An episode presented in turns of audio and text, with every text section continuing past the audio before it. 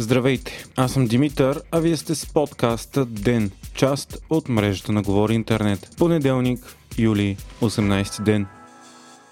Президентът Румен Радев обяви, че след проведените миналата седмица консултации с политическите сили е решил да даде третия проучвателен мандат за съставяне на правителство на БСП. Така той за трети пореден път при нереализиране на първия и втория мандат избира да даде третия на партията, която го минира за президент през 2016 година. Официално връчването ще стане днес от 17 часа. За разлика от първите два мандата, партията, която получава третия няма срок в който да го реализира или върне по конституция. Идеята на това е да се даде време на политическите сили да водят преговори. Веднъж обаче, предложили партията мандатоносител премьер, тя има една седмица за реализирането на кабинет. Всички партии от предишната четворна коалиция обявиха, че са готови на преговори в името на това да бъде направен опит за сформиране на правителство. Намеренията на БСП са все пак да се опита да състави правителство с програмата и министър-председателски пост на продължаваме промяната.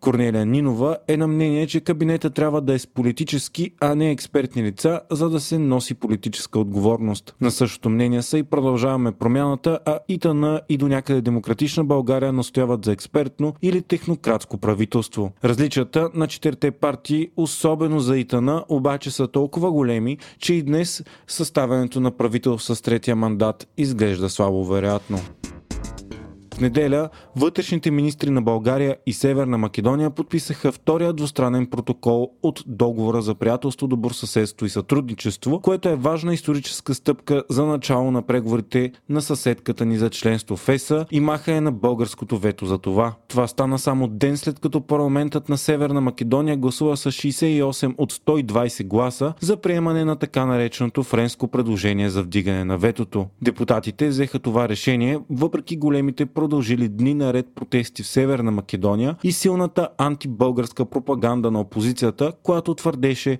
че приемането на френското предложение означава заличаване на македонската история и език и е българизация.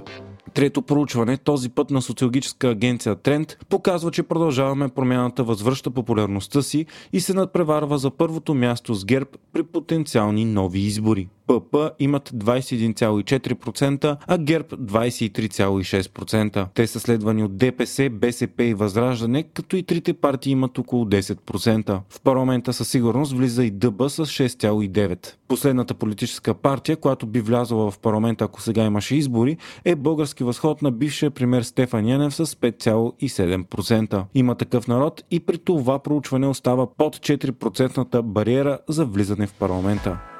Събота през нощта в Гърция, западно от Кавала, се разбил украински товарен самолет пълен с боеприпаси. Всички 8 души членове на екипажа са загинали. Катастрофата е предизвикала огромна експлозия, а сапьори трябваше да чистят разпръснати мини за минохвъргачки. Товарният военен самолет е летял от Ниш, Сърбия за Украина.